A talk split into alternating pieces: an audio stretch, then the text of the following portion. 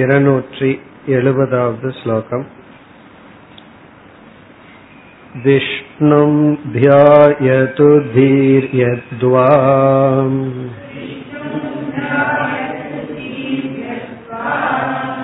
ब्रह्मानन्दे विलीयताम्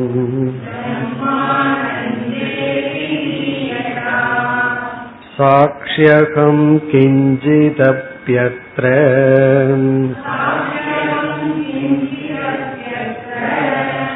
न कुर्वे नापि कारये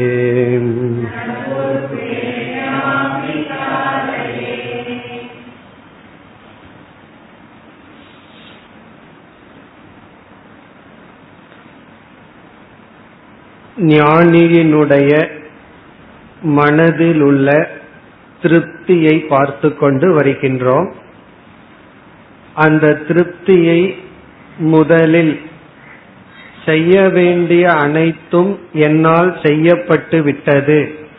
கிருத கிருத்தியக அடைய வேண்டிய அனைத்தும் அடையப்பட்டு விட்டது என்று நினைத்து நான் எதையும் செய்பவன் அல்ல நான் எதையும் செய்ய வேண்டிய அவசியம் இல்லை ஆகவே எனக்கு எந்த கர்மமும் இல்லை என்று கூறிக்கொண்டு வந்தார்.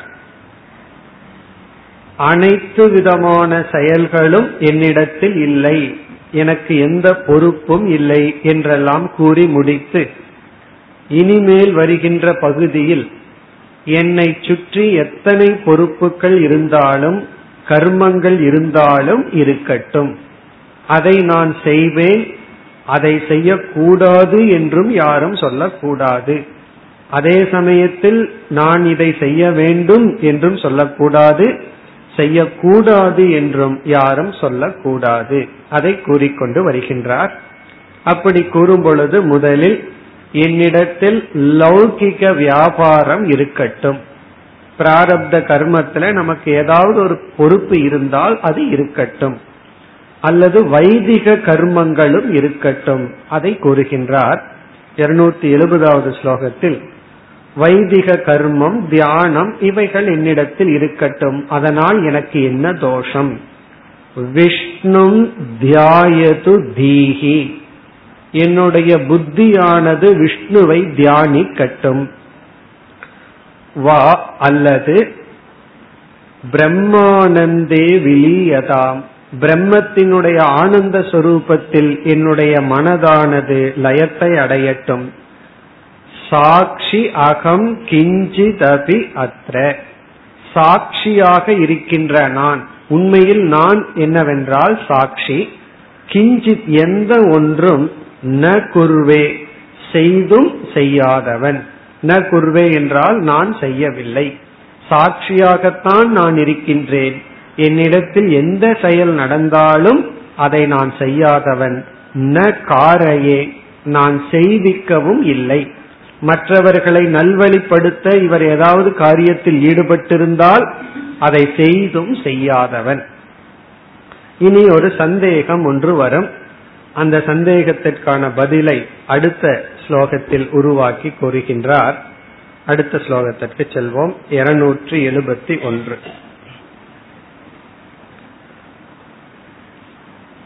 एवं च कलह कुत्र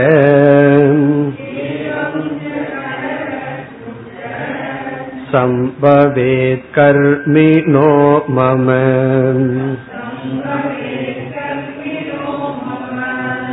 विभिन्नविषयत्वेन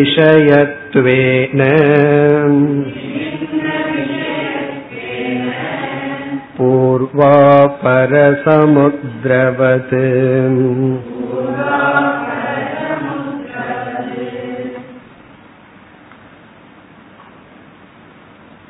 இனி வருகின்ற ஒரு சில ஸ்லோகங்களில் இங்கு என்ன சந்தேகம் வருகின்றது என்றால் அஜானிகள் கர்மத்துக்குள் இருந்து கொண்டு இருக்கின்றார்கள் ஞானியும் கர்மத்திற்குள் வந்துவிட்டால் அஜானிகளுடன் சேர்ந்து கழகம் வந்து விடுமோ?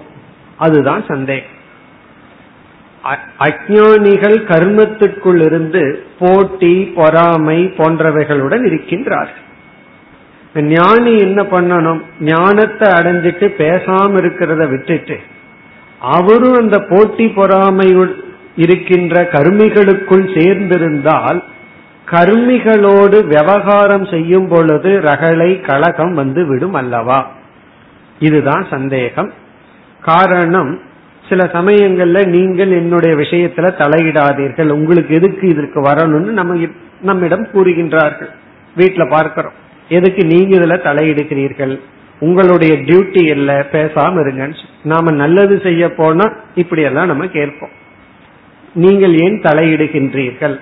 அப்படி ஞானி வந்து சமுதாயம் உலகத்தை மித்தியான்னு புரிஞ்சதற்கு பிறகு இந்த உலகத்தை விட்டு நீங்குவதை விட்டு உலகத்திற்குள் இருந்தால் அஜானிகளுடன் கழகம் ரகளைகள் எல்லாம் வருமே என்றால் இந்த இரண்டு மூன்று ஸ்லோகங்களில் அதெல்லாம் வராது. அஜானி ஞானி சேர்ந்திருந்தால் இருவருக்கும் எந்த கழகமும் வராது. இதை எதற்கு கூறுகின்றார்? ஞானத்தை அடைஞ்சதற்கு பிறகு ஞானிகள் சந்தோஷமா அஜானிகளோட இருக்க முடியும் அப்படின்னு சொல்ற சில பேர் சொல்லுவார்கள் ஞானம் வந்ததுக்கு அப்புறம் வீட்டில் இருக்கவே முடியாதுன்னு சொல்லி. இப்ப இங்க சொல்றாரு அப்படி கிடையாது. ஞானம் வந்ததற்கு பிறகு நம்மை சுற்றி எப்படிப்பட்ட அஜானிகள் இருந்தாலும் அவர்களுக்குள்ளும் இந்த ஞானி சந்தோஷமாக இருக்க முடியும். அதாவது மனநோயால பாதிக்கப்பட்டு ஒருவன் இருக்கான்னா அவன் பைத்தியம் தெளிஞ்சதுக்கு பிறகு அங்க இருக்கிறது தான் பெரிய வேதனை. அதுக்கு முன்னாடி சந்தோஷமா இருந்துருவார். தெளிஞ்சதற்கு பிறகு அந்த பைத்தியத்தோட பைத்தியம் இல்லாதவன் இருப்பது வந்து மிகவும் கடினம். அப்படி ஞானம் வந்ததற்கு பிறகு வீட்டில் இருக்கிறது கடினம்னு நினைக்கின்றார்கள். அஜானிகளோடு விவகாரம் பண்றதே கழகம் உண்டு பண்ணிவிடும் நினைப்பார்கள். அது இல்லை என்பதை கூறுகின்றார். அதனுடைய ஆரம்பம் இந்த ஸ்லோகம்.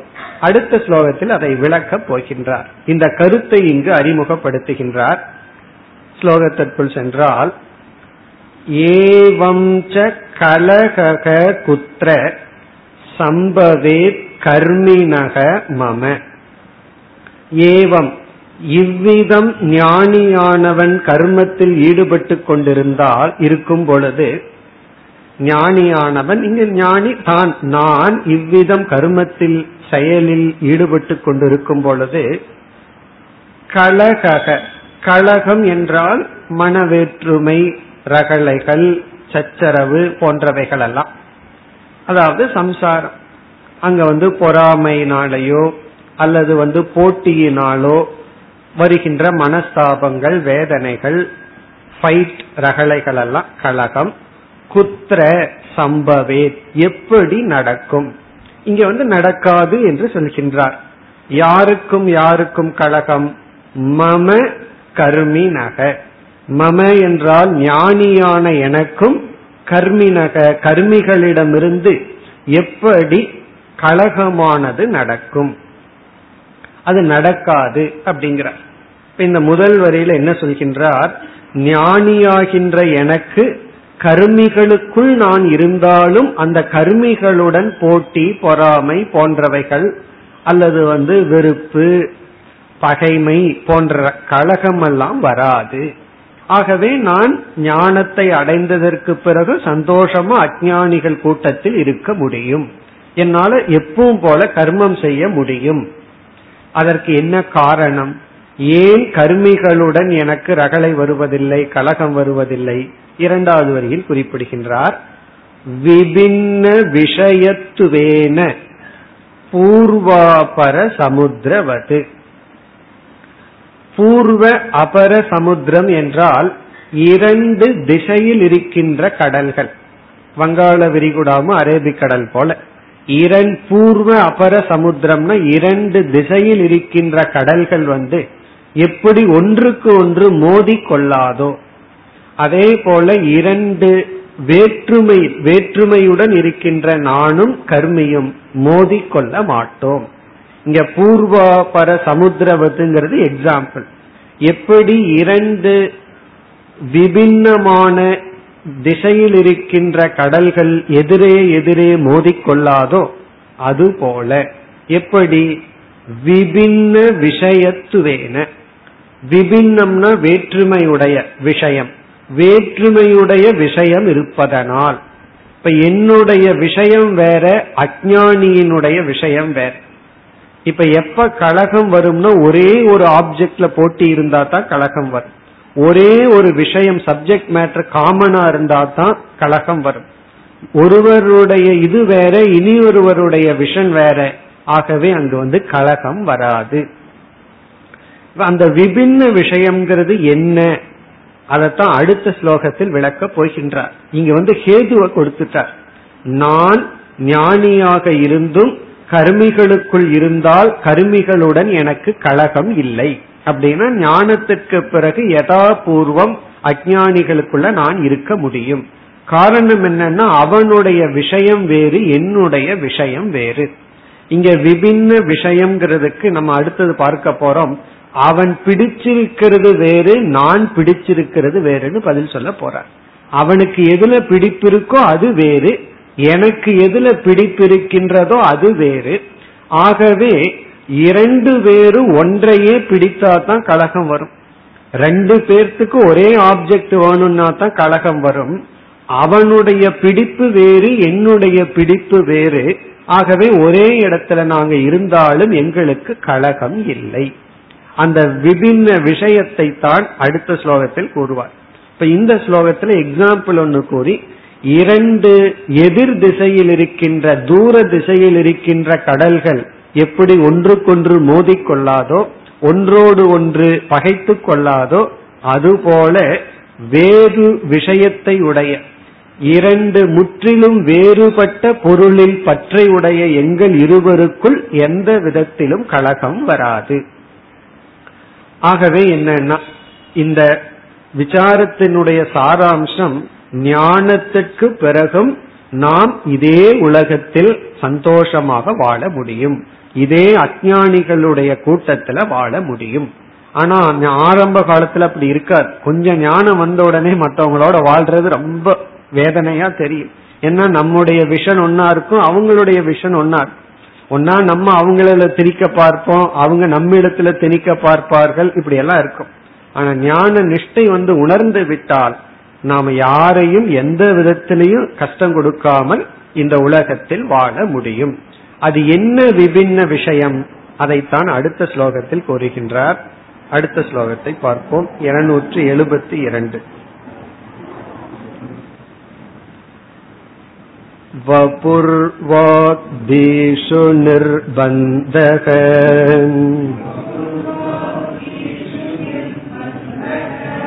कर्मिणो न तु साक्षिणी ज्ञानिनः साक्ष्यलेपत्वे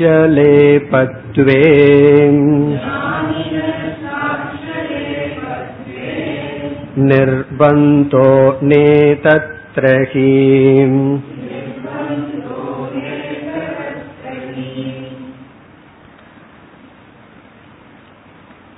இங்கு விபின்ன விஷயத்தை விளக்குகின்றார்.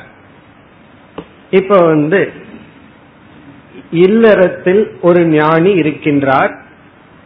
அவர் மற்றவர்களுடன் கருமிகளுடன் அஜானிகளுடன் சேர்ந்து வாழ்ந்து கொண்டு இருக்கின்றார்.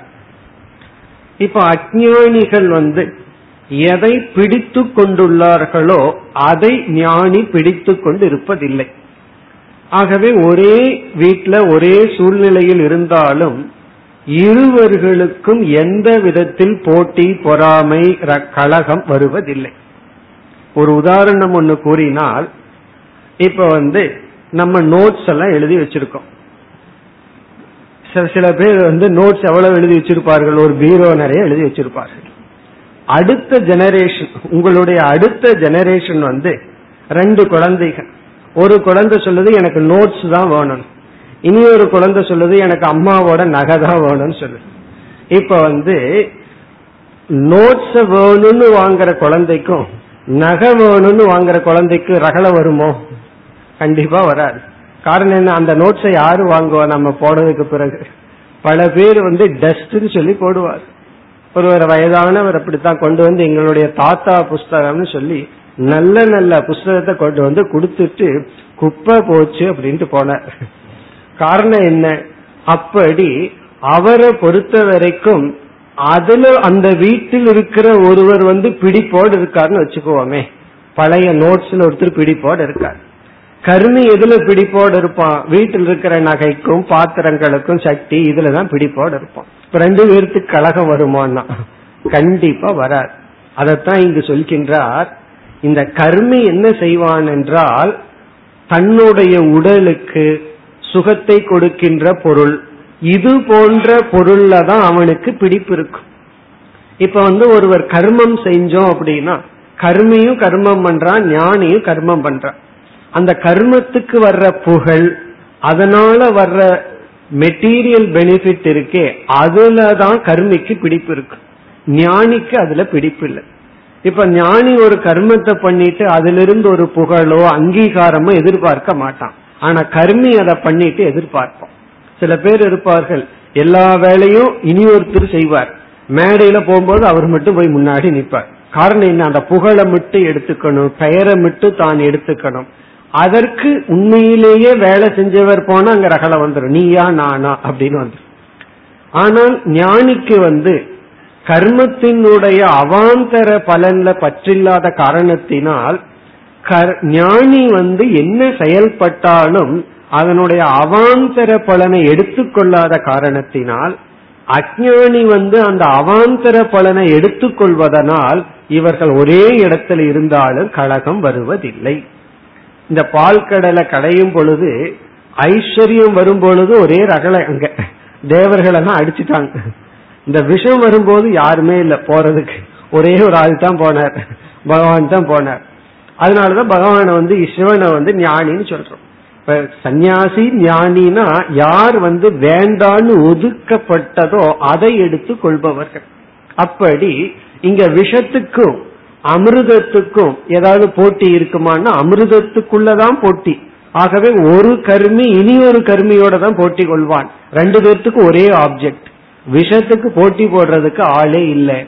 அந்த அடிப்படையில இங்க வித்யாரண்யர் பதில் சொல்றார் ஞானிக்கு பிடிப்பு வந்து அசங்கமாக இருத்தல். அதாவது பொருள்களை விடுதல். இதுலதான் ஞானிக்கு பிடிப்பு. அஜானிக்கு பிடிப்பு வந்து சங்கம். இப்ப அஜானி வந்து அவர்கள் என்னை நேசிக்க வேண்டும் என் மீது அன்பு செலுத்த வேண்டும்னு சொல்லி ஆளை சேர்த்துவான்.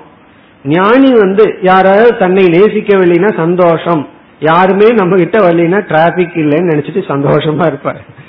ஒன் வே டிராபிக் அவர் பாட்டு போயிட்டு இருப்பார் அப்ப ஞானியினுடைய பிடிப்பு வந்து தன்னை யாருமே நேசிக்கல தான் ஒரு உதவி செய்து அது அதை யாருமே ரெகக்னைஸ் பண்ணலன்னா ஞானிக்கு ரொம்ப சந்தோஷமா போகும்.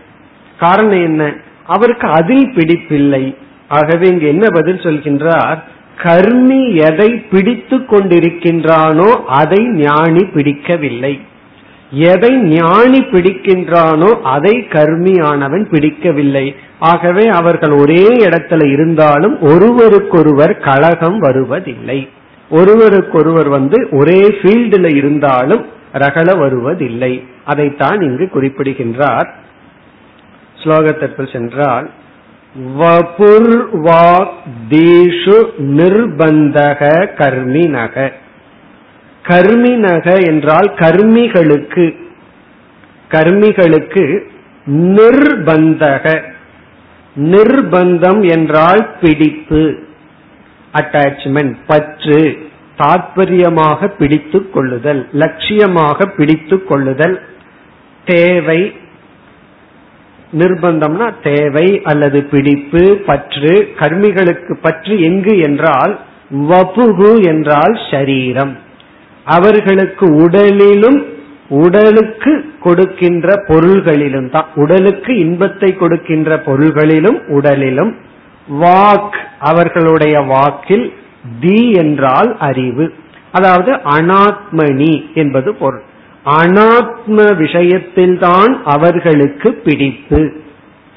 இப்ப அனாத்மாவில்தான் அஜானிகளுக்கு கருமிகளுக்கு பிடிப்பு இருக்கு. அப்படின்னா என்ன அர்த்தம்? எந்த ஒரு அனாத்மாவையும் விட மாட்டான் ஏதாவது ஒரு அனாத்மா வந்தா அது அனாத்மான்னு விட மாட்டான் எடுத்துக்கொள்வான் ஆனா ஞானியோ எல்லா அனாத்மாவையும் விடுகின்றான்.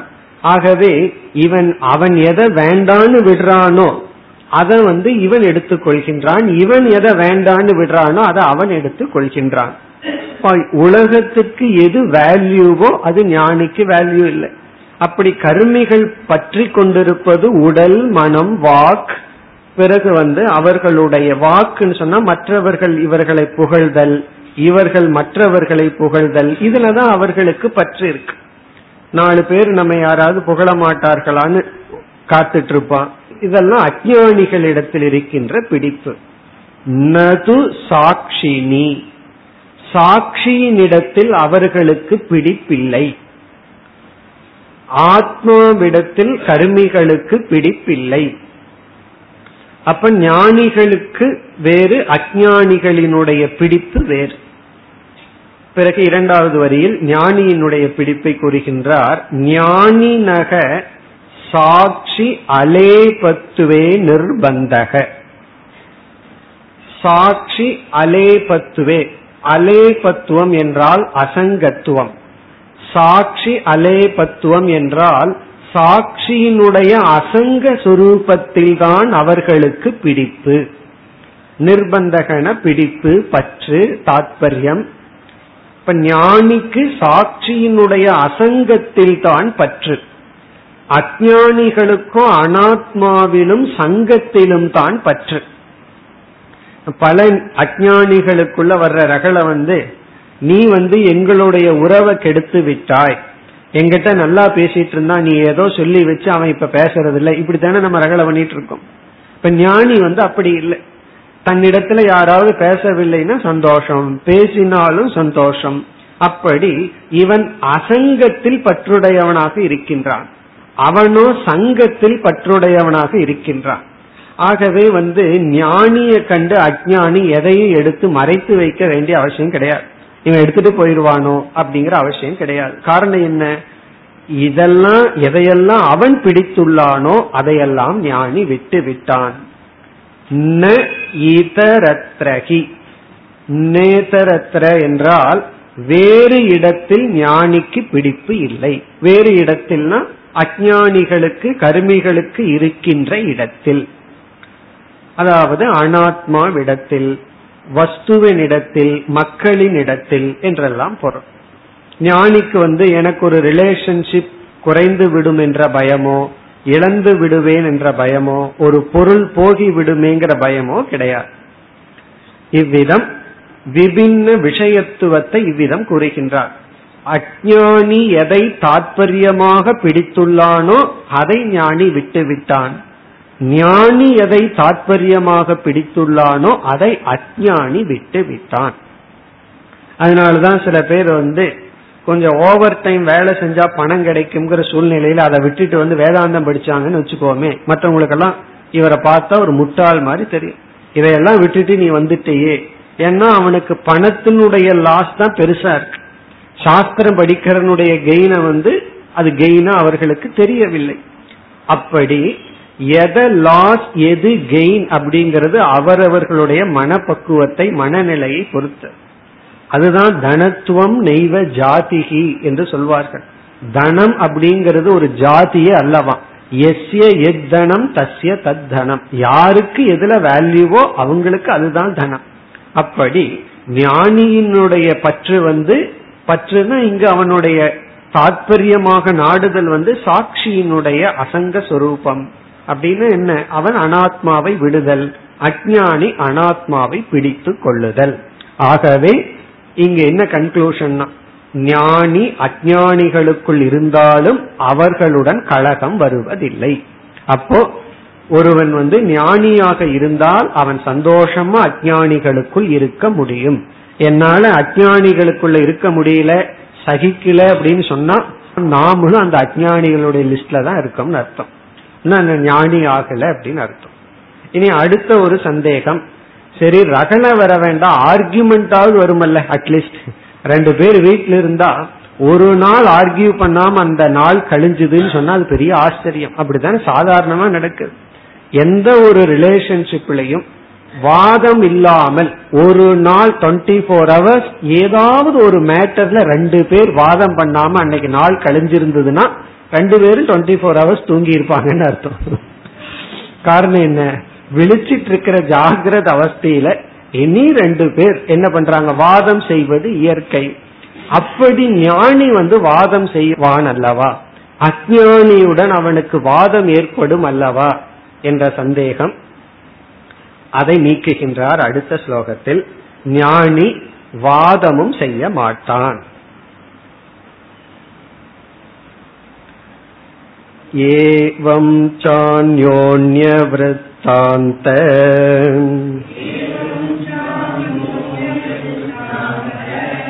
अनभिज्ञौ बधिराविव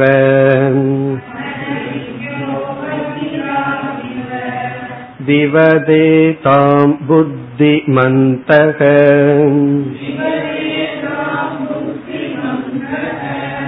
हसन्त्येव विलोक्यतौ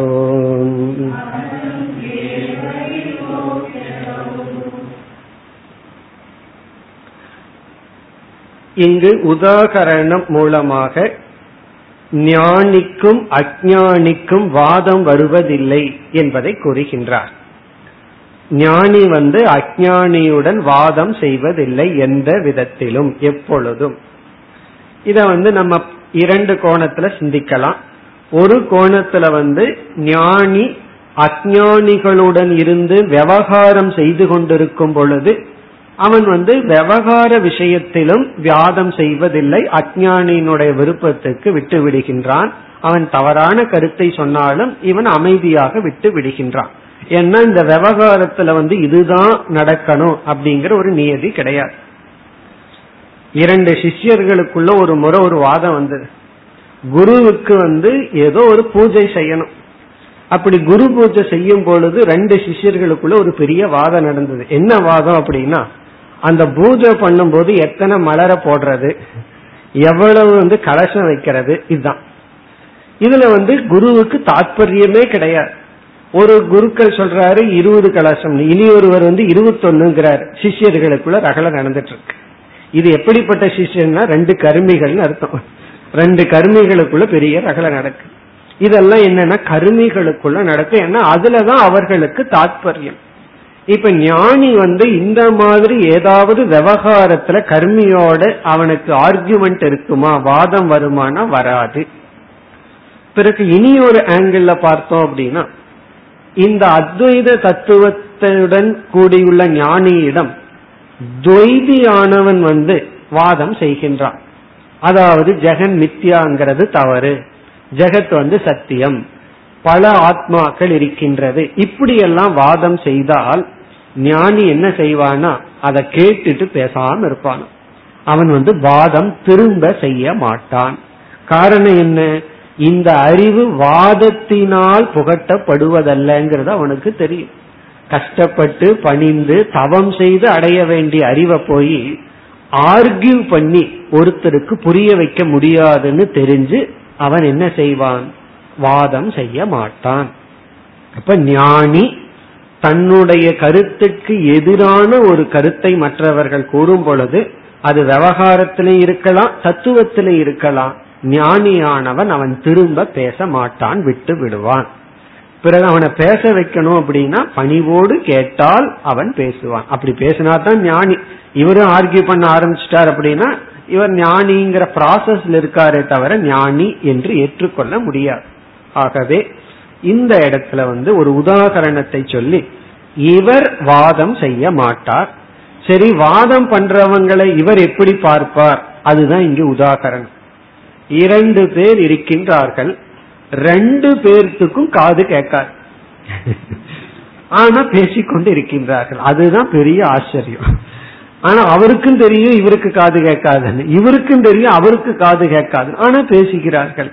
இதுதான் பெரிய ஆச்சரியம். இப்ப இரண்டு காது கேளாதவர்கள் இவர் என்ன சொல்றாருங்கிற தாற்பயத்தை அவர் புரிஞ்சுக்காம ஏதோ பேச அவர் என்ன சொல்றாருன்னு இவர் புரிஞ்சுக்காம இவர் பேசிக்கொண்டு ஒரு பெரிய ஆர்குமெண்ட் நடந்துட்டு இருக்கு அது வந்து ஒரு காது கேட்கிறவன் எப்படி பார்த்துட்டு இருப்பான் பார்த்தா நமக்கு சிரிப்பு தான் வரும் அந்த ஆர்குமெண்ட்ல அதே போல கர்மிகளுக்குள் இருக்கின்ற வாதத்தை பார்த்து ஞானியானவன் சிரிப்பானே தவிர தானும் வாதத்திற்குள் சென்று விட மாட்டான். இந்த ஞானி வாதம் பண்ண போனான்னு வச்சுக்கோமே அப்ப அது என்ன ஆகும்? அது அப்படி செய்வதில்லை. நாமளே செய்ய மாட்டோம். சாதாரண ஆட்களே செய்ய மாட்டோம். அப்படி இருக்கும்போது ஞானி எப்படி செய்வான்? அதுதான் அந்யோன்ய விருத்தாந்தம். விருத்தாந்தம்னா அபிப்பிராயம் கருத்து என்று பொருள். அபிப்பிராயம் கருத்துக்கள். அந்யோன்ய விருத்தாந்தம்னா ஒவ்வொருவருடைய கருத்து. அவர் என்ன சொல்ல வர்றார்? இவர் என்ன சொல்ல வர்றார் அப்படின்னு ஒருவருடைய ஒவ்வொருவருடைய கருத்தை அணுபிக்ஞவ். அணுபிக்ஞவ் என்றால் தெரிந்து கொள்ளாமல். அவர் என்னதான் பேச வர்றாருன்னு தெரிஞ்சுக்காம இவர் என்ன பேச வர்றாருன்னு இரண்டு பேரும் தெரிந்து கொள்ளாமல் பதிரவ் இவ. பதிரவ் என்றால் காது கேட்காதவர்கள். இவ. அதை போல விவதேதாம் வாதம் செய்து கொள்ளட்டும். வாதம் செய்து கொண்டிருப்பது போல. இரண்டு பேர் காது கேட்காதவர்கள் அவருடைய அபிப்பிராயம் என்னன்னு தெரிந்து கொள்ளாமல் இவருடைய அபிப்பிராயத்தை அவர் தெரிந்து கொள்ளாமல் வாதம் செய்வார்கள். சில பேர் காது கேட்காம செஞ்சா பரவாயில்ல. சில பேர் என்ன சொல்லுவாங்க தெரியுமா? நீ சொல்றத நான் கேட்க மாட்டேன்னு சொல்லிட்டு ஆர்கியூ பண்ணுவார்கள். காது இருந்தும் நான் கேட்க மாட்டேன். நான் சொல்றது நீ கேளு. அவர் என்ன சொல்லுவார்? அதே சொல்லுவார். நீ சொல்றத நான் கேட்க மாட்டேன். நான் இப்படித்தான் சொல்லுவேன்னு சொல்லி காதை இருந்து ரெண்டு பேரும் அடைச்சிட்டு ஆர்கியூ பண்ணுவார்கள். இதுதான் டெய்லி வீட்டுல நடக்குது. நீ சொல்றத நான் கேட்க மாட்டேன். ஆகவே நான் சொல்றத நீ கேட்கணும். அதே ஆர்குமெண்ட் அங்கேயும். இப்படி இரண்டு பேர் என்ன செய்கின்றார்கள்? வாதம் செய்து கொண்டிருக்கின்றார். இது விவகாரத்திலேயா இருக்கலாம் அல்லது தத்துவத்துல இருக்கலாம். அத்வைதம் பெருசுன்னு ஒருத்தர் சொல்லுவார் ஒருத்தர் துவைதம்னு சொல்லுவார் ஒருத்தர் விசிஷ்டாத்வைதம் சொல்லுவார். இப்படி ஒருவர் ஒருவர் வாதம் செய்து கொண்டுள்ளார். முன்னெல்லாம் பேப்பர்ல எல்லாம் வரும். சில துவைதிகள் வந்து அத்வைதிகளை சேலஞ்சு பண்ணுவார்கள். எங்களுடைய வாதத்திற்கு வாருங்கள் சொல்லி. ஆனா எந்த அத்வைதிகள் நார்மலா போறது கிடையாது. காரணம் என்ன? வாதத்துக்கு போய் என்ன பலன்? அப்படி வாதம் தத்துவ விஷயத்திலேயோ விவகார விஷயத்திலேயோ காது கேளாதவர்கள் அபிப்பிராயத்தை தெரிந்து கொள்ளாமல் விவதேதாம் விவாதம் செய்து கொண்டிருக்கட்டும். புத்தி மந்தக. ஆனால் புத்தி உடையவனோ புத்தி மந்தக. தௌ விலோக்கிய. அந்த இருவரையும் பார்த்து. ரெண்டு பேர் சீரியஸா ஆர்கியூ பண்ணி கொண்டு இருக்கின்றார்கள். அவர்களை பார்த்து என்ன செய்வானாம்? ஹசரி ஏவ சிரிப்பான். அது அவனுக்கு ஒரு நகைச்சுவையாக இருக்கும். ஆர்குமெண்ட் ரெண்டு பேர் அங்க சூடா பேசிட்டு இருக்கிறது இவருக்கு வந்து சிரிப்பா இருக்கும் காரணம் என்ன? ஒரே ஒரு காரணம் புத்தி வந்தக புத்தி இருப்பதனால. அப்படி எப்படியோ அது போல ஞானியானவன் எந்த கருமிகளிடத்திலும் வாதம் செய்ய மாட்டான். ரொம்ப பேருக்கு திடீர்னு சந்தேகம் வந்து நமக்கு ஞானம் வந்திருக்கா இல்லையான்னு எப்படி தெரியறதுன்னா இதெல்லாம் தான் இண்டிகேஷன் வாதம் பண்ணாம இருக்கிறது.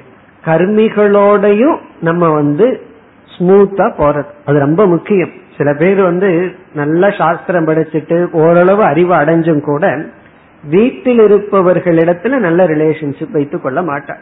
எல்லாருடைய ரகலை இருக்கும். சாதாரண மக்களை போல. பிறகு இந்த எக்ஸ்ட்ரா நாலேஜ் நமக்கு என்னதான் பண்ணிருக்கு இந்த புதிய அறிவு நமக்கு என்ன பக்குவத்தை கொடுக்கணும்னா பக்குவம் இல்லாதவர்களிடத்தில் நம்ம வந்து சாதாரணமா இருக்கிறத மனநிலையை கொடுக்க வேண்டும். ஆகவே ஞானம் வந்ததற்கு பிறகும் நம்ம வந்து அஜானிகளிடம் எந்தவித ரகலையும் இருக்கக்கூடாது. இதெல்லாம் ஒரு லெவல்ல தான். சில சமயம் நம்ம என்னதான் பண்ணாலும் வேணும்னு ரகலை பண்றவங்க ஒன்றும் பண்ண முடியாது. ஆனா நம்ம வந்து பகைத்து கொள்ள கூடாது நமக்கு தான் அஜாத சத்ரு மற்றவர்களுக்கு அல்ல அஜாத சத்ருன நமக்கு பகைவர்கள் மனசில் இருக்கக்கூடாது. மற்றவர்கள் நம்மை பகைவர்களாக நினைப்பதில் நமக்கு வந்து எந்த விதமான உரிமையும் இல்லை. அது அவர்கள் விருப்பம். இப்ப இந்த பகுதியில் ஞானிக்கும் அஜானிக்கும் எந்த விதத்தில் போராட்டமோ அல்லது வந்து காம்படிஷன் சொல்றமே அதெல்லாம் கிடையாது. இனி அடுத்த இரண்டு ஸ்லோகத்தில் என்ன சொல்ல போகின்றார்?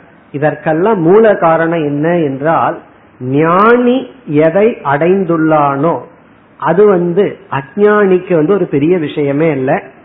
அஜானி எதை அடைந்துள்ளானோ அது ஞானிக்கு பெரிய விஷயம் அல்ல என்று கூறி அஜானி ஞானி ஏதோ ஒன்னு அடைஞ்சிட்டான். அதனால அஜானிக்கு எந்த லாஸும் வரல. அஜானி எதையோ அடைஞ்சிருக்கான். அதனால ஞானிக்கு எந்த இழப்பும் இல்லை என்று கூற போகின்றார். மீண்டும் இதே கருத்தை தான் வேறு கோணத்தில் கூறுகின்றார். இருநூற்றி எழுபத்தி நான்காவது ஸ்லோகம். यं कर्मी न विजानाति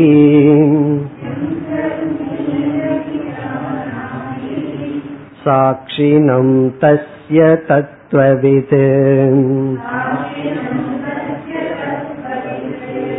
ब्रह्मत्वं बुध्यतां तत्र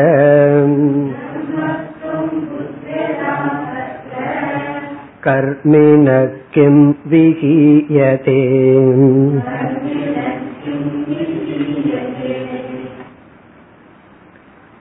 இந்த ஸ்லோகத்தில் ஞானியினால் கர்மிக்கு எந்த நஷ்டமும் இல்லை என்று குறிப்பிடுகின்றார் ஞானி எதையோ ஒன்றை அடைந்து விட்டான் அதனால கர்மிக்கு எந்த நஷ்டமும் இல்லை ஞானி இருக்கிறதுனால கர்மிக்கு எந்த நஷ்டமும் இல்லை அப்படின்னா ஒரு வீட்டுல ஞானி இருந்தா கர்மி அப்படி ஃபீல் பண்ணணும். இவன் இருக்கிறதுனால எனக்கு எந்த நஷ்டமும் இல்லை. அப்படின்னு என்ன அர்த்தம்? இவனுடைய ஏரியாவுக்குள்ள போக கூடாதுன்னு அர்த்தம். போயிட்டோம்னா நஷ்டம் வந்துடும் அவனுக்கு. அப்படி இவர் நம்ம வீட்டுல இருக்கிறதுனால எனக்கு எந்த நஷ்டமும் இல்லை. அதுதான் தாத்பரியம். இப்ப ஞானி வந்து எந்த ஒன்றை அடைந்தானோ அந்த ஒன்று வந்து அஜானிக்கு லட்சியமாகவே இல்லை. அது ஒரு பொருளாகவே இல்லை. அதை அடைஞ்சதுனால அஜானி வந்து எந்த ஒரு லாஸ் இழப்பையும் ஃபீல் பண்ணவே இல்லை என்று சொல்லப்படுகிறது. இப்ப ஞானி எந்த ஒன்றை அடைந்தானோ அதனால அஜானிக்கு வந்து எந்த நஷ்டமும் இல்லை. அதே சமயத்துல ஞானி அடைஞ்சதை இவன் லாபமா பார்க்க மாட்டான். ஞானி அடைஞ்சதை இவன் லாபமா பார்த்துட்டான்னா இவன் முமுட்சுவா ஆயிடுவான். அதுவும் இவன் பார்க்க மாட்டான். இந்த பொறாமைங்கிறது எப்பொழுது வரும் என்றால் ஒரு பொருள் இருக்கு. அந்த பொருள் வந்து ஒருத்தர் வச்சிருக்கார். பிறகு அதே பொருளை நானும் வச்சுக்க விரும்புறேன். அப்பொழுதுதான் பொறாம வரும். அதே பொருளுக்கு வேல்யூ இருந்தா தான் பொறாம வரும். அந்த பொருள் மீது எனக்கு பற்று இல்லைன்னா பொறாம வர நம்ம குடும்பத்துல வந்து ஏதோ ரத்த பாசம்ல பேசிட்டு இருப்போம். ஆனா வந்து அதை பிரிக்கிறது என்ன அப்படின்னா பொறாம தான் ஒரு நகையோ அல்லது ஒரு சொத்தோ ஒரு எக்ஸ்ட்ரா போயிடுதுன்னா உடன்பிறப்புகளுக்கு போயிடுதுன்னா பொறாம வந்துடுது காரணம் என்ன என்றால் அதே பொருளை அவர்கள் எவ்வளவு தூரம் விரும்புகிறார்களோ அதே அளவு நானும் விரும்புறேன். அதனால ஒரு கால் அந்த பொருள்ல எனக்கு பற்று இல்லைன்னு வச்சுக்கோமே. பிறகு வந்து பொறாமைங்கிறது வரவே வராது கோபம்னு வரவே வராது. அதிகமா கொடுத்துட்டாங்க. பேரண்ட்ஸ் வந்து அவர்களுக்கு அதிகமா கொடுத்துட்டாங்கன்னு பேரண்ட்ஸ் மீது கோபம் வராது. எவ்வளவோ கொடுத்திருக்காங்க ஆரம்பத்துல அன்பு பண் பாசம் எல்லாம். ஆனா அதையெல்லாம் விட்டுட்டு ஒரு கரண்டி அதிகமா கொடுத்துட்டாங்களா? ஒரு ஸ்பூன் அதனால என்னன்னா கோபம் வந்துடுது காரணம் என்ன? ஒரே ஆப்ஜெக்ட்ல அதே வேல்யூ இருக்கிறதுனால. அது மட்டுமல்ல அந்த ஆப்ஜெக்ட் அவங்கள திருப்திப்படுத்துன்னு நம்ம நினைக்கிறதுனால. நமக்கு அது திருப்திப்படுத்துவதனால். ஆனால் இங்க என்ன சொல்லப்படுதுன்னா ஞானி எந்த ஒரு சொத்தை அடைஞ்சிருக்கானோ அதை நினைச்சு அஜானிக்கு வந்து வருத்தமே இல்லையா? அவன் சந்தோஷமா இருக்கான். அதனால அஜானிக்கு எந்த லாஸும் கிடையாது. அதே போல அடுத்த ஸ்லோகத்துல சொல்லுவார் அஜானி என்ன அடைஞ்சிருக்கானோ அதை நினைச்சு ஞானிக்கு எந்த லாஸும் இல்லை. அதை கூற போகின்றார். இப்ப இங்க வந்து கருமிக்கு ஞானியினால் எந்த இழப்பும் இல்லை. அதனாலதான் ஒரே இடத்துல சந்தோஷமா இருக்காங்கன்னு அர்த்தம். ஸ்லோகத்திற்குள் சென்றால் எம் கர்மீன விஜானாதி சாட்சினம். சாட்சினம் எம் சாட்சினம் எந்த சாட்சியை? எம் சாட்சினம் என்றால் எந்த சாட்சி சொரூபத்தை?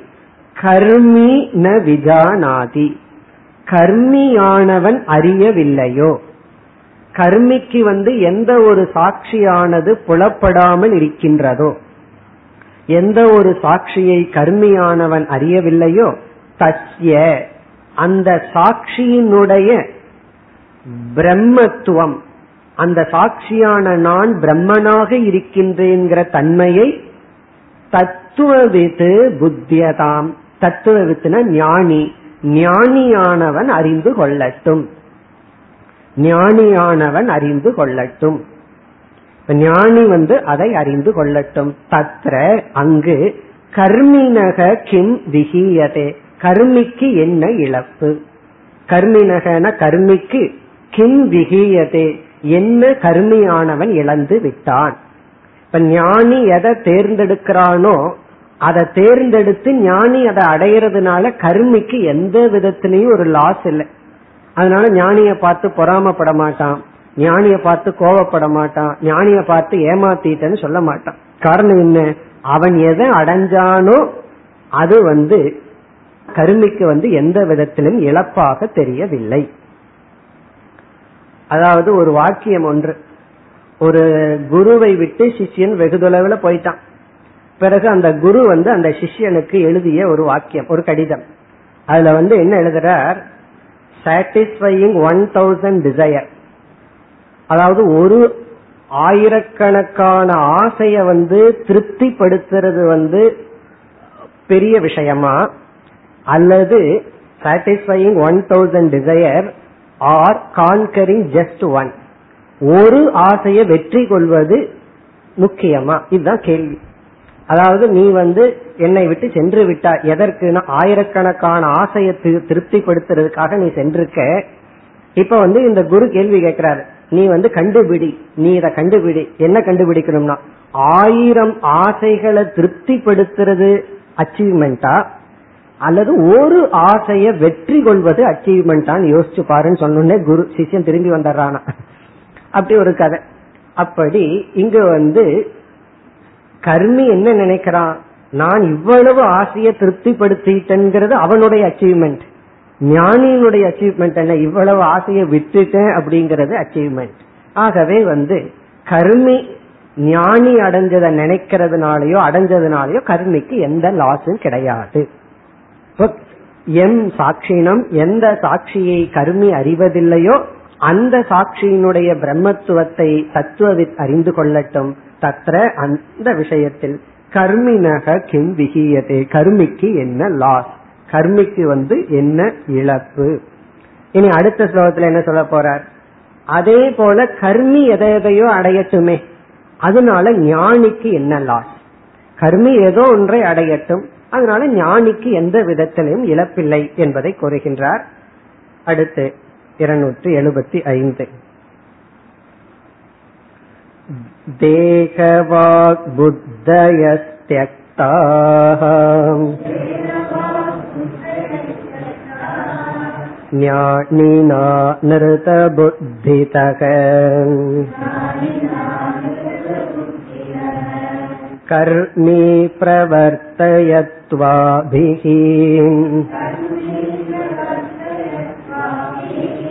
ज्ञानिनो हीयतेऽत्र किम्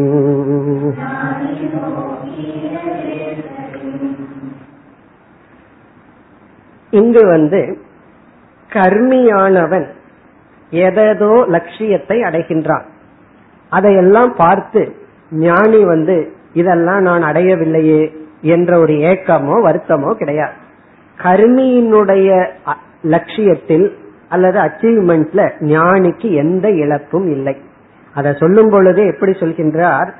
ஞானி எதை பொய் என்று துறந்தானோ அதை எடுத்துக்கொண்டு கர்மி என்ன அடைந்தாலும் ஞானிக்கு லாஸ் இல்லை அப்படின்னு சொல்ற இப்ப ஞானி வேண்டான்னு விட்டதைத்தான் கர்மி எடுத்துக்கொண்டு அடைகின்றான்.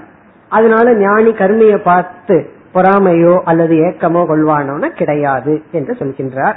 இப்ப இதுல வந்து இந்த ஸ்லோகத்தில் ஞானிக்கு நஷ்டம் இல்லை. கர்மியினுடைய அச்சீவ்மெண்ட்ல ஞானிக்கு நஷ்டம் இல்லை. தேக வாக் புத்தயக தெக்தாகா தேகம் சரீரம் வாக் வாக்குன வாக் இந்திரியம் அதனால் செய்யப்படுகின்ற கர்மங்கள்.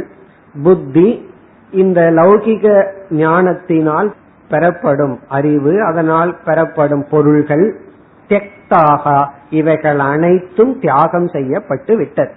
யாரால்? ஞானினா ஞானியினால் சரி எப்படி தியாகம் செய்யப்பட்டு விட்டது? அனிருத்த புத்தி தக. அனிருத்தம்னா பொய். புத்தி என்றால் ஞானம். இவைகளெல்லாம் பொய் என்ற ஞானத்தினால். ஏன்னா இவைகளெல்லாம் நமக்கு கிடைக்கலையே வழியில்லையே இவர் துறக்கவில்லை. இவைகளெல்லாம் பொய் என்ற புத்தியினால் துறக்கப்பட்டு விட்டது. அப்படின்னா ஞானிக்கு என்னென்ன சந்தர்ப்பம் இகலோக வாழ்க்கையில ஐஸ்வர்யத்தோடு இருக்கிறதுக்கு கிடைக்குமோ அதையெல்லாம் இவர் வேண்டான்னு விட்டுட்டார். இப்ப கர்மி என்ன பண்றான்? கர்மி பிரவர்த்தயது ஆபிகி. அவைகள் மூலமாக கர்மியானவன் செயல்படட்டும். அதை வைத்துக்கொண்டு வாழ்க்கையில் பொருள்களை அடையட்டும். ஆபிகினா ஞானியினால் துறக்கப்பட்ட அனைத்தையும் எடுத்துக்கொண்டு அவன் வந்து தேகத்தினால் வாக்கினால் புத்தியினால் பிறகு மற்ற ஐஸ்வர்யத்தின் துணை கொண்டு பிரவர்த்தையது. அவன் வந்து வெற்றி அடையட்டும்.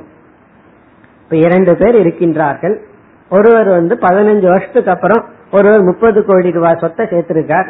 ஒருவர் குடிசையில வந்து ஒரு மூணு ஆசையை விட்டுருக்காருன்னு வச்சுக்கோமே. இதுல யாரு பெரிய ஆள் அப்படின்னு சொன்னா யாருனாலையும் யாருக்கு நஷ்டம் இல்லை. இந்த ஞானி வந்து உனக்கு இவ்வளவு கிடைச்சிடுதேன்னு சொல்லியோ அஜானி வந்து நீ ஆசையை விட்டுட்ட அந்த பெருமையும் கூட அவனுக்கு தெரியாது. ஆகவே இருவரும் சந்தோஷமாக இருப்பார்கள். இப்ப ஆபிகின அவைகள் மூலமாக கர்மி பிரவர்த்தையது. அவன் வந்து முன்னேறட்டும் அவன் வாழ்க்கையில தேவையான பொருள்களை அடையட்டும். ஞானினக அத்திர கிம் ஹீயதே. ஞானிக்கு இங்கு என்ன இழப்பு? கிம் ஹீயதேனா ஞானி எதை இழந்து விடுவான்? அத்திர இங்கு.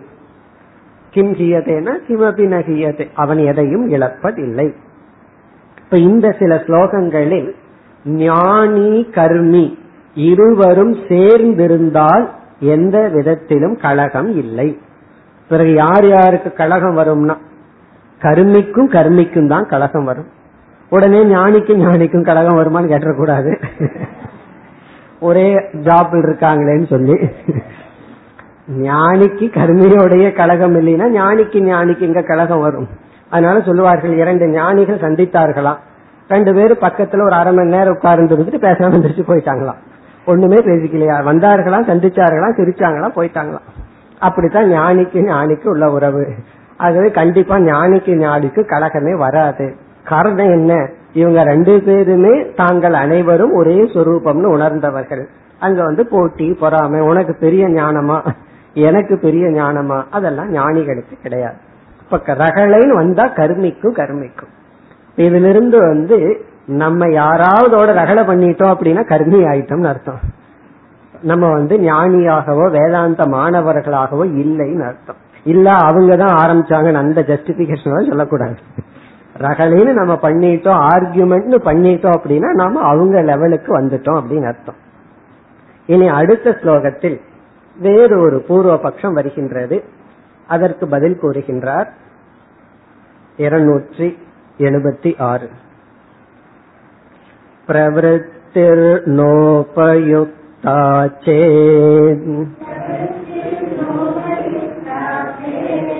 निवृत्तिकोपयुज्यते बोधहेतुर्निवृत्तिश्चेत् बुभुत्सायां ततेतरा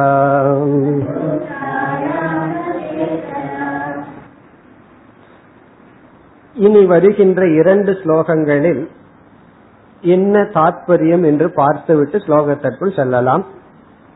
இங்கு பூர்வ பக்ஷியினுடைய அபிப்பிராயம் என்னவென்றால் ஞானியானவன் பிரவருத்தியை பயன்படுத்தவில்லை நிவிருத்தியை மட்டும் பயன்படுத்தி உள்ளான் என்பது வந்து பூர்வ பக்ஷி ஞானியிடம் சுமத்துகின்ற ஒரு குற்றச்சாட்டு. இப்ப பூர்வபக்ஷி என்ன பிளேம் பண்றான் ஞானி இடத்துல வேதத்துல வந்து பிரவருத்தி மார்க்கம் நிவிருத்தி மார்க்கம்னு இரண்டு போதிக்கப்பட்டுள்ளது. கர்மகாண்டம் எல்லாம் பிரவருத்தியை போதித்துள்ளது. செயலை போதித்துள்ளது. ஞான காண்டத்துல சந்நியாசம் எதுவும் வேண்டாம் ஞான யோகம்னு நிவிருத்தி போதிக்கப்பட்டுள்ளது. கடமையிலிருந்து விலகி இருத்தல் தியானம் செய்தல் பிறகு வெறும் நம்முடைய கடமையை மட்டும் பண்ணி மற்ற செயல்களை எல்லாம் தவிர்த்தல் சிரவண மனநம் மட்டும் செய்தல் போன்ற நிவிருத்தி பரமான சாதனைகள் மட்டும் பேசப்பட்டுள்ளது. இங்க பூர்வ பக்ஷியினுடைய அபிப்பிராயம் வந்து நீ பிரவருத்திய பயன்படுத்தவே இல்லை நிவிருத்தியத்தான் நீ எடுத்து கொண்டுள்ளாய். அப்ப வேதத்தினுடைய ஒரு பகுதியைத்தான் நீ பயன்படுத்தி இருக்க இனி ஒரு பகுதியை பயன்படுத்தவில்லை. இதுதான் பூர்வ பக்ஷியினுடைய குற்றச்சாட்டு. அதாவது வேதத்தினுடைய கர்மகாண்டத்தை எல்லாம் நீ ஸ்கிப் பண்ணிட்டேன். ஏன்னா சில பேர் வந்து நம்ம இடத்துல சொல்வார்கள் பூஜை பண்றது இல்ல அது பண்றது இல்ல கர்மகாண்டத்தை எல்லாம் விட்டுட்டீங்க. வெறும் விசாரம் மட்டும் செய்கிறீர்கள் அப்படின்னு ஒரு குற்றச்சாட்டு. ஏன்னா நீங்க ஞான காண்டம் நிவர்த்தின இந்த இடத்துல சிரவண மனன நிதித்தியாசனத்தை மட்டும் செய்கிறீர்கள். பிறகு வந்து பூஜை புனஸ்காரம் போன்ற பிரவருத்தியை வந்து ஒதுக்கி தள்ளி விட்டீர்கள். இப்படி ஒரு குற்றச்சாட்டு பூர்வபக்ஷி ஞானியிடம் சுமத்துகின்றான். சில சமயம் நம்ம ஞானியோ இல்லையோ நம்ம இடத்துலயும் சுமத்துவார்கள். நீ வந்து வேற ஒண்ணும் பண்றது இல்ல வெறும் சாஸ்திரம் படிச்சிட்டு இருக்கன்னு சொல்லி சுமத்துவார்கள். நீ வந்து பிரவருத்தியை விட்டு விட்டாய் நிவர்த்தியை மட்டும் எடுத்துக் கொள்கின்றாய். இதுதான் பூர்வபக்ஷியினுடைய அபிப்பிராயம். இங்கு சித்தாந்தியினுடைய அபிப்பிராயம் இவர் நேரடியா சொல்லாம அவர் வந்து ஒரு மாதிரி பதில் சொல்லி தன்னுடைய கருத்தை கூறுகின்றார். இறுதிய சித்தாந்தி என்ன சொல்ல போகின்றார்? அந்த இப்படிப்பட்ட பூர்வபக்ஷியிடம் நான் வந்து பிரவருத்தியையும் பயன்படுத்தினேன். அதனுடைய பலனை அடையும் வரை. பிரவருத்தி வந்து சித்த சுத்தியை அடையிற வரைக்கும் தேவை. அதை நான் பயன்படுத்தி சித்த சுத்தியை அடைஞ்சேன். நிவிருத்திங்கிற சாதனையும் தேவை ஞானத்தை அடையும் வரை. அதாவது சிரவண மனன நிதித்தியாசனத்தை நிவிருத்தின்னு சொல்லி அதையும் நான் பயன்படுத்தி விட்டேன். இப்பொழுது நான் வந்து பிரவருத்தி நிவிருத்தி இந்த இரண்டையும் விட்டு விட்டேன்னு சொல்றார் ஞானியினுடைய பதில் வந்து நீ என்னிடத்துல என்ன குற்றச்சாட்டு சொன்னாய்? நான் பிரவருத்தியை விட்டுட்டு நிவிருத்தியை மட்டும் பிடிச்சிட்டு இருக்கிறேன்னு சொன்னேன். என்னுடைய பதில் வந்து நான் பிரவருத்தியையும் பிடிச்ச ஒரு காலத்துல அதனுடைய பலனை அடையும் வரை. பிறகு நிவிருத்தியையும் நான் பிடிச்சேன் அதனுடைய பலனை அடையும் வரை. இப்பொழுது நான் பிரவருத்தியையும் விட்டு விட்டேன் நிவிருத்தியையும் விட்டு விட்டேன் இந்த பூர்வபக்ஷம் என்ன நினைக்கிறான்? ஞானிக்கு வந்து நிவிருத்தியில தான் அட்டாச்மெண்ட் பிரவருத்தியில அட்டாச்மெண்ட் இல்ல. ஞானிக்கு வந்து நிவிருத்தியில தான் பற்று பிரவருத்திய வந்து சற்று கீழே நினைக்கிறான். மோசமாகவோ ஒரு ஸ்டெப் குறைவாகவோ நீ நினைக்கின்றாய் ஏளனமா நினைக்கின்றாய். சில பேர் பண்ணி விடுவாங்க. நீங்க எல்லாம் கோயிலுக்கு போறீங்க நான் போறதில்ல பாருன்னு சொல்லி பெருமையா. அப்படி பண்ணக்கூடாது. அப்படி பண்ணாதான் இப்படி ஒரு பூர்வபக்ஷம் வந்துருவான். அப்படி ஞானி வந்து ஏதோ கர்மகாண்டத்தில் இருப்பவர்களை ரொம்ப கீழ்நிலையில் இருக்கிறதாக பாக்கிறது போல அஜானி நினைச்சு பேசுறான். அதுக்கு ஞானி பதில் சொல்றான் அப்படி நீ நினைக்க கூடாது. நான் நிவிருத்திக்கு எவ்வளவு முக்கியத்துவம் கொடுத்தனோ ஒரு அதே போல பிரவருத்திக்கும் கொடுத்துள்ளேன். நான் கொடுத்தத பார்க்கலையே அப்படின்னா நான் போன பிறவில கொடுத்திருப்பேன். எப்பவோ நான் கொடுத்து இப்ப சித்த சுத்தியை அடைஞ்சு பிரவருத்திக்கு முக்கியத்துவம் கொடுத்து அதனுடைய பலனை நான் அடைஞ்சிட்டேன். அதே போல நிவிருத்தியினுடைய பலனையும் நான் அடைந்து விட்டேன். இப்பொழுது எனக்கு பிரவருத்தியும் அவசியம் இல்லை நிவிருத்தியும் அவசியம் இல்லை. இப்ப வந்து பூர்வபக்ஷி வந்து ஞானி இடத்துல நீ வந்து பிரவருத்தியை பயன்படுத்தவில்லை அப்படின்னு சொல்லும் போது ஞானி என்ன பதில் சொல்றார்? நான் நிவிருத்தியும் பயன்படுத்தலன்னு சொல்லுவார். வேண்டும் அப்படி பதில் சொல்லி இங்க அந்த விதத்துல வித்யாரண்யர் அமைத்துள்ளார். தாற்பயம் என்ன அப்படின்னா நான் பிரவருத்தி நிவிருத்திக்கு அப்பாற்பட்டவன் இரண்டையும் சமமாக கருதுபவன் அப்படிங்கறதான் தாத்பரியம். ஆனா இங்க எப்படி ஸ்லோகம் அமைக்கப்பட்டுள்ளதுன்னா பூர்வபக்ஷி கேட்கிறான் நீ பிரவருத்தியை விட்டு விட்டாய். உடனே ஞானி பதில் சொல்றான் நான் நிவர்த்தியினால விட்டுட்டனே அப்படின்னு பதில் சொல்றான். இந்த ஏற்றிக்கு போட்டி சில சமயம் பேசி ஆகணும். அந்த மாதிரி கேள்வி கேட்டான். அப்படி நீ பிரவருத்திய பயன்படுத்தவில்லையே அப்படின்னு முதல்ல பூர்வபக்ஷி கேட்கறான் அதுக்கு வந்து ஞானி பேசாம பதில் சொல்லலாம். இல்லப்பா ஒரு காலத்துல பயன்படுத்தி இருக்கேன். அதுக்கு பதிலா எப்படி பதில் சொல்ற நான் நிவர்த்தியையும் பயன்படுத்தவில்லையே. நீ பிரவருத்திய பயன்படுத்தவில்லையே அப்படின்னு சொல்லி கேட்கறதனுடைய தாற்பயம் நிவர்த்திய மட்டும் பிடிச்சிருக்கேன்னு சொல்லி. அதுக்கு ஒரு பதில் சொல்றா நான் நிவர்த்தியும் பிடிக்கலையே அப்படி. உடனே பூர்வபக்ஷி என்ன செய்யறான் ஞானிய மடக்குவதற்காக இல்ல பிரவருத்தி ஞானத்துக்கு வேணும். அதனால உன்னால எப்படி விட முடியும். அப்ப ஞானி சொல்றார் ஞானத்துல ஆசை வர்றதுக்கு பிரவருத்தி வேணும். நிவர்த்தி ஞானத்துக்கு வேணும்னு நீ சொன்னீங்கன்னா பிரவருத்தி ஞானத்துல ஆசை வர்றதுக்கு வேணும். ஆகவே இந்த இரண்டும் என்னால் பயன்படுத்தப்பட்டு விட்டது இந்த ஸ்லோகத்துக்குள்ள பார்த்தோம்னா ஒரு கேள்வி ஒரு பதில் ஒரு கேள்வி ஒரு பதில் எல்லாம் குதர்க்கமாகவே இருக்கு. திடீர்னு ஞானிக்கு குதர்க்கமா பேசணும்னு ஒரு ஆசை வந்திருக்கு. அதனால நேருக்கு நேர் பதில் சொல்லாம தலைகீழாக பூர்வபக்ஷி வந்து ஞானியை மடக்க பார்க்கும்போது அதே லாஜிக்க ஞானியும் பயன்படுத்துகின்றார். இப்பொழுது பூர்வபக்ஷி என்ன சொல்கின்றார்? பிரவருத்திகி ந உபயுக்தாச்சே. ஞானிய பார்த்து சொல்றான் ஞானியான நீ பிரவருத்திகி ந உபயுக்தா. பிரவருத்தியானது உன்னால் பயன்படுத்தப்படவில்லை. ந உபயுக்தான பயன்படுத்துதல். ந உபயுக்தான நீ அதை யூஸ் பண்ணல. அதுக்கு ஞானி என்ன பதில் சொல்றார்? நிவத்திகி குவ உபயுஜ்யதே. சரி நான் எங்க நிவத்திய பயன்படுத்தினேன் அப்படின்னு கேக்குறார். நீ பிரவருத்தியை பயன்படுத்தவில்லை அப்படிங்கிற கேள்விக்கு இவருடைய பதில் நிவத்திகி குவ உபயுஜ்யதே. நிவத்தியத்தான் நான் எங்க பயன்படுத்தினேன் அப்படின்னு கேட்கிறார் பிறகு இரண்டாவது வரியில இல்ல நிவிருத்தி வந்து உனக்கு ஞானத்துக்கு வேணும் அப்படின்னு சொன்னா பிரவிருத்தி வந்து ஞானத்துக்கான அதிகாரித்துவத்திற்கு வேணும் அப்படின்னு பதில் சொல்ல போகின்றார். நாம் அடுத்த வகுப்பில் பார்ப்போம். ॐ पूर्णमधपूर्णमिधं पूर्णात्पूर्णमुधच्छते पूर्णस्य पूर्णमादाय पूर्णमेवावशिष्यते ॐ शान्ति शान्ति शान्तिः